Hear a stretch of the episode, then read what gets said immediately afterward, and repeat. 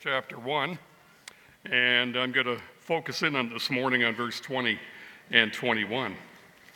I've got a question for you to start off, just a little question for you to think about. Are there any certainties in life? You ever thought about this? Now, some would say that the only certainties that we really have are two things taxes and death.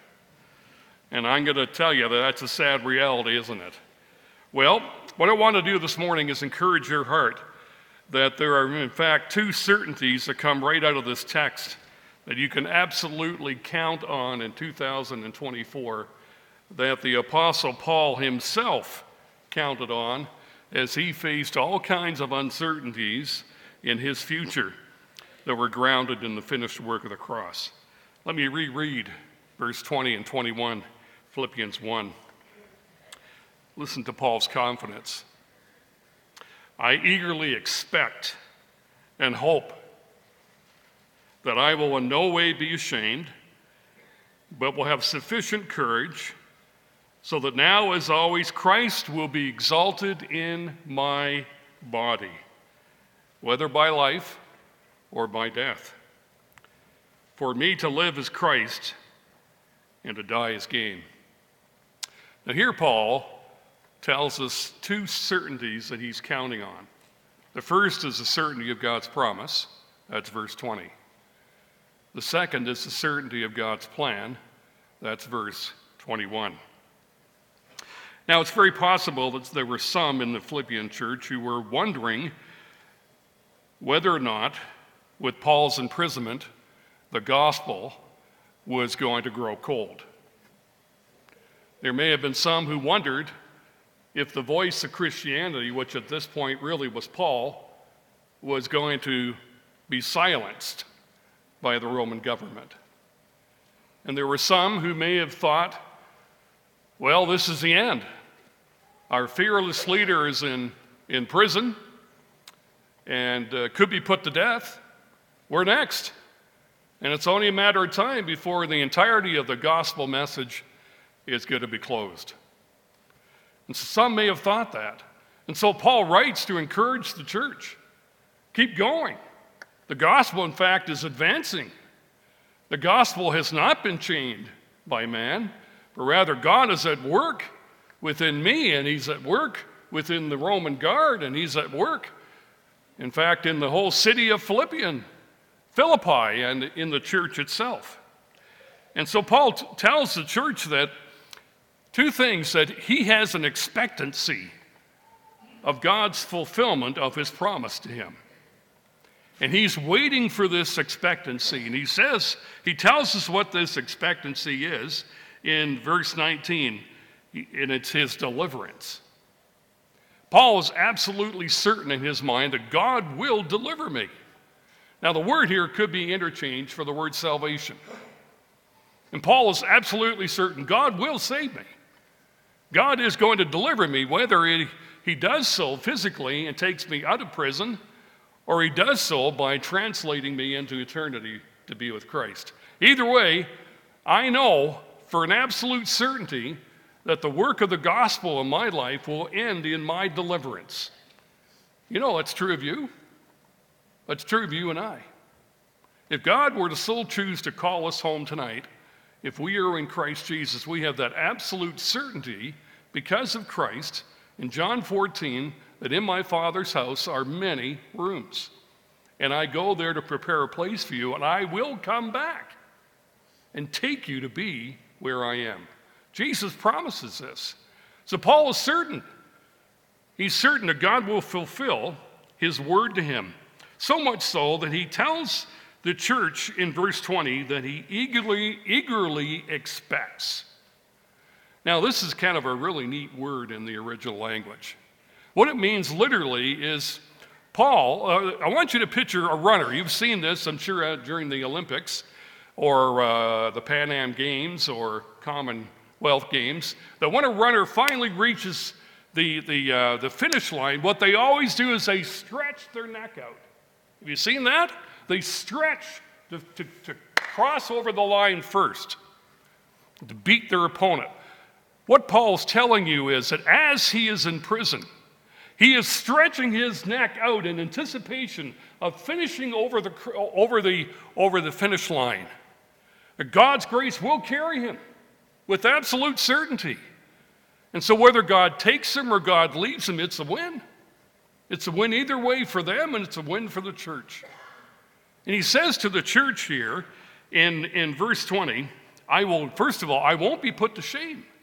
God assures this. He promises that I will not see shame because I am found in Christ. Now, the whole Caesar, the whole government, Caesar's government was seeking to shame Paul. In fact, there were critics, critics that were trying to shame Paul, but he says, Oh, I won't be shamed. I'll never know this shame because I am found in the living Christ. But he also tells them here, not only will I not be shamed, but Christ will be exalted in my body.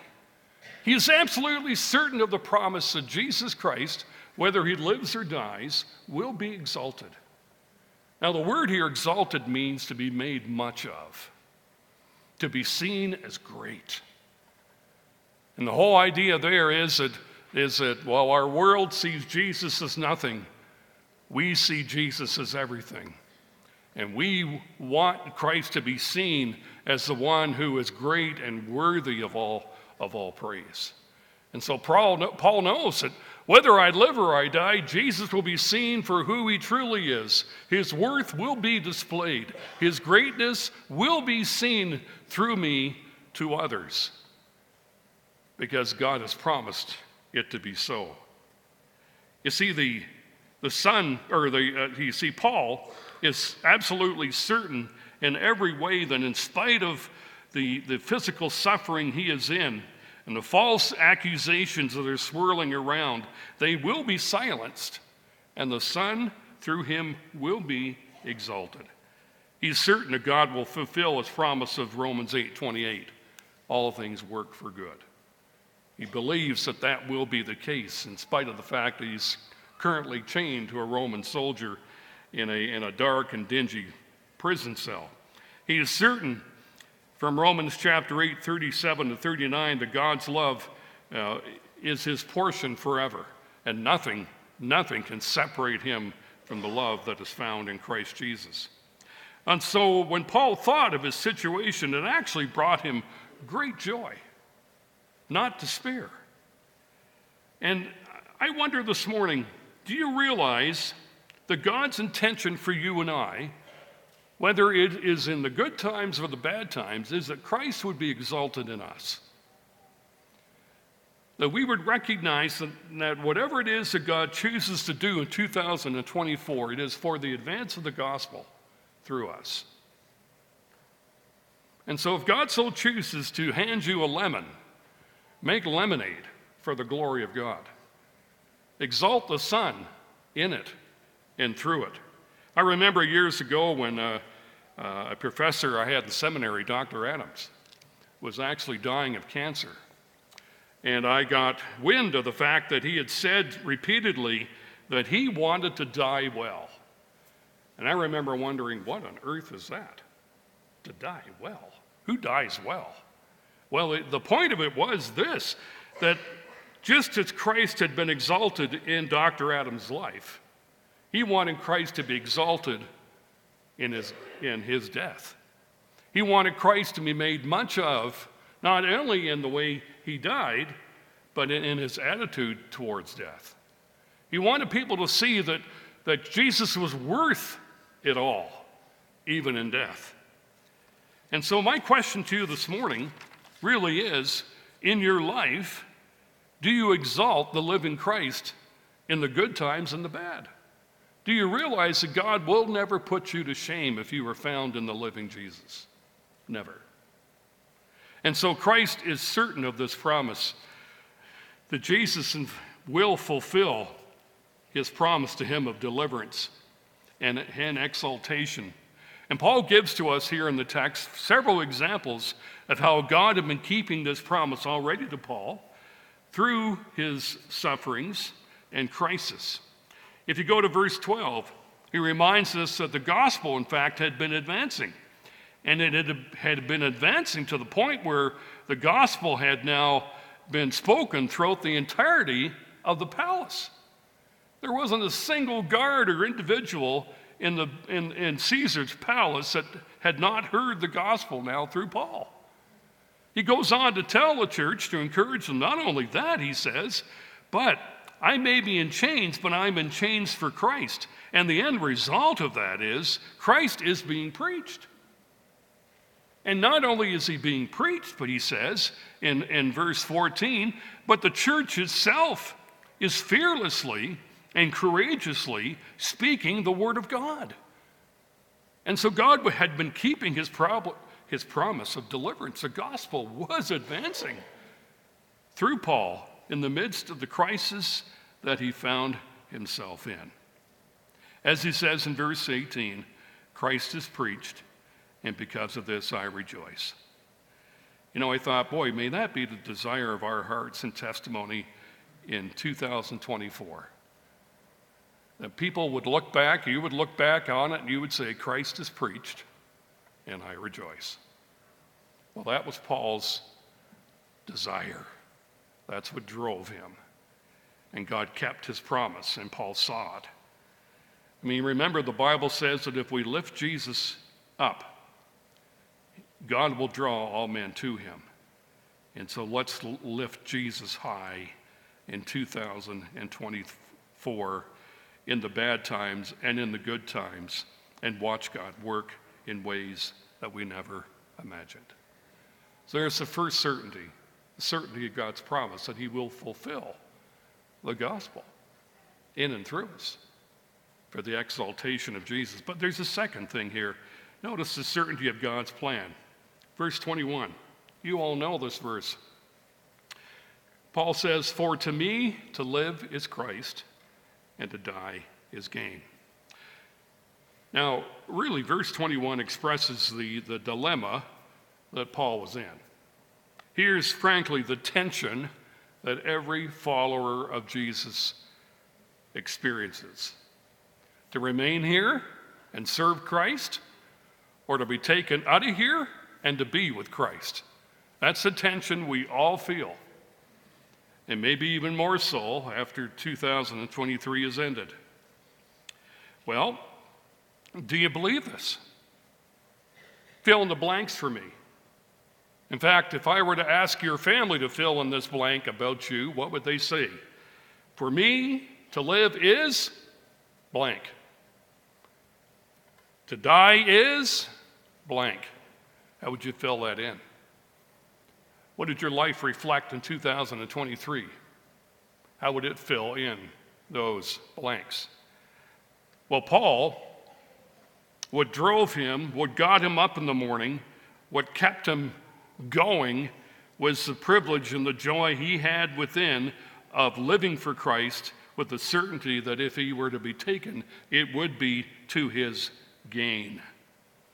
Paul allowed this text, frankly, to dictate the way he faced his own death and lived his own life.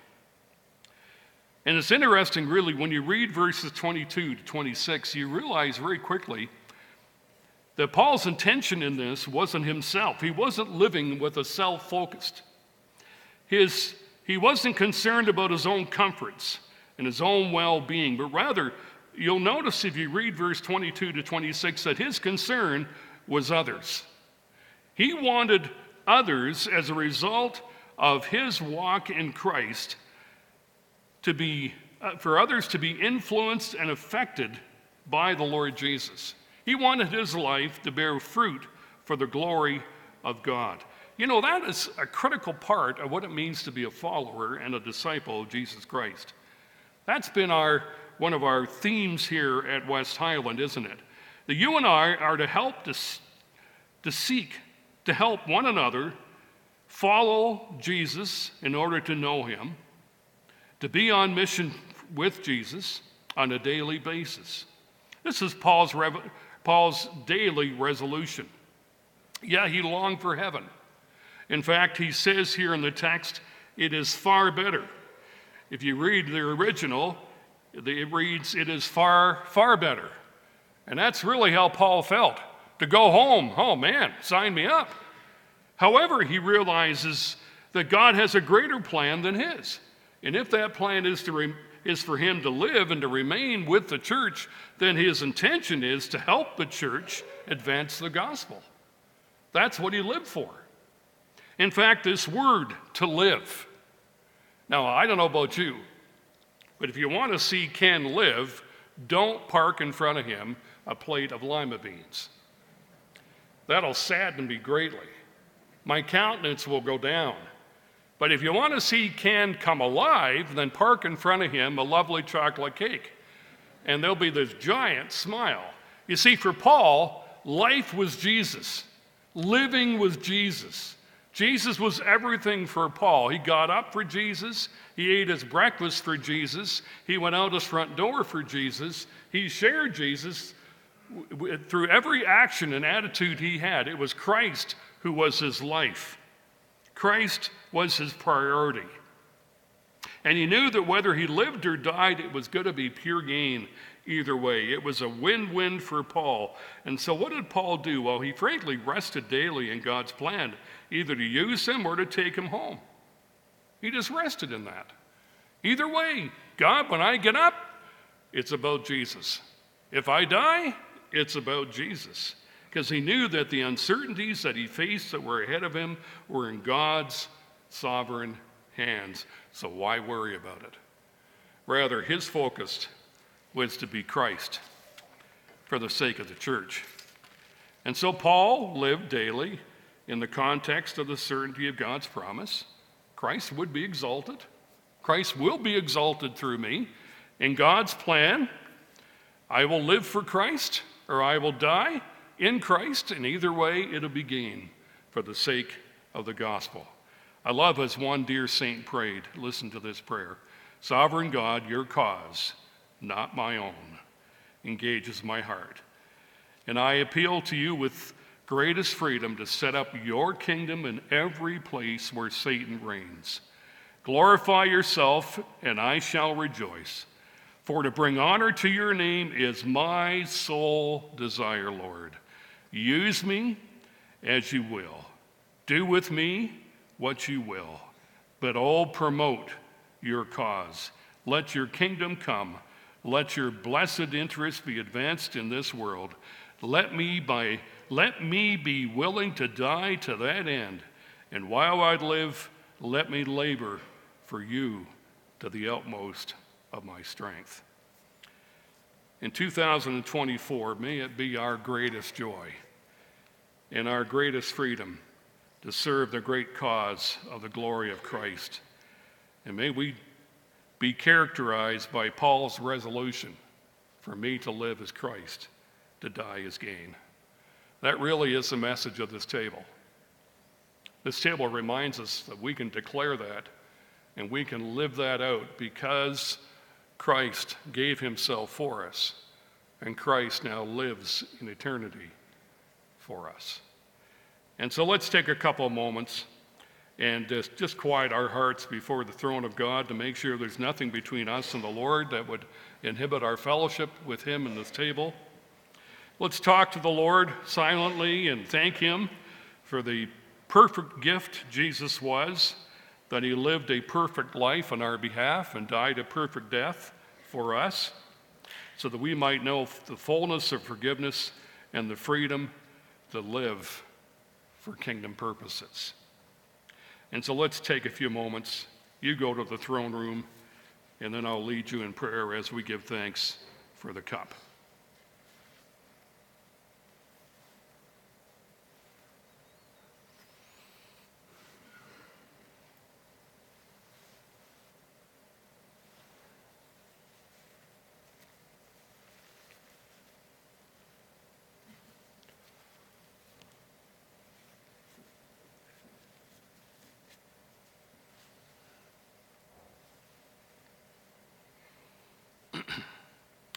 Father, it always amazes me that when I read in Scripture that you willingly crushed your Son for me. Father, when I look at the extent of my heart and its darkness, I'm amazed Father, that the Son would be willing to sacrifice himself in order that I might know life and light in Christ. And so this morning, Lord, as we come to this table, it's a reminder to us that Christ is, is our life, our sustenance, and that, Father, this table calls us to be a people who would live for Christ, recognizing that to die is gain. May we live that way before a watching world that has no idea of the danger their souls are in. May we live in such a manner that people would ask us of the reason for the hope that we have within as we face our own death. May they look at our lives and realize, Father, that, that our priority is Jesus in everything we do. And may that cause them to wonder why. And it's all because of the cross. That's the difference maker. And so thank you for the, the life of Christ, the body of Christ. He was broken for us in every way. He was shamed and spit on and beaten and pierced all for our redemption. He gave himself fully, dying in our place. And for this, our hearts give thanks. And I pray this in Jesus' name. Amen.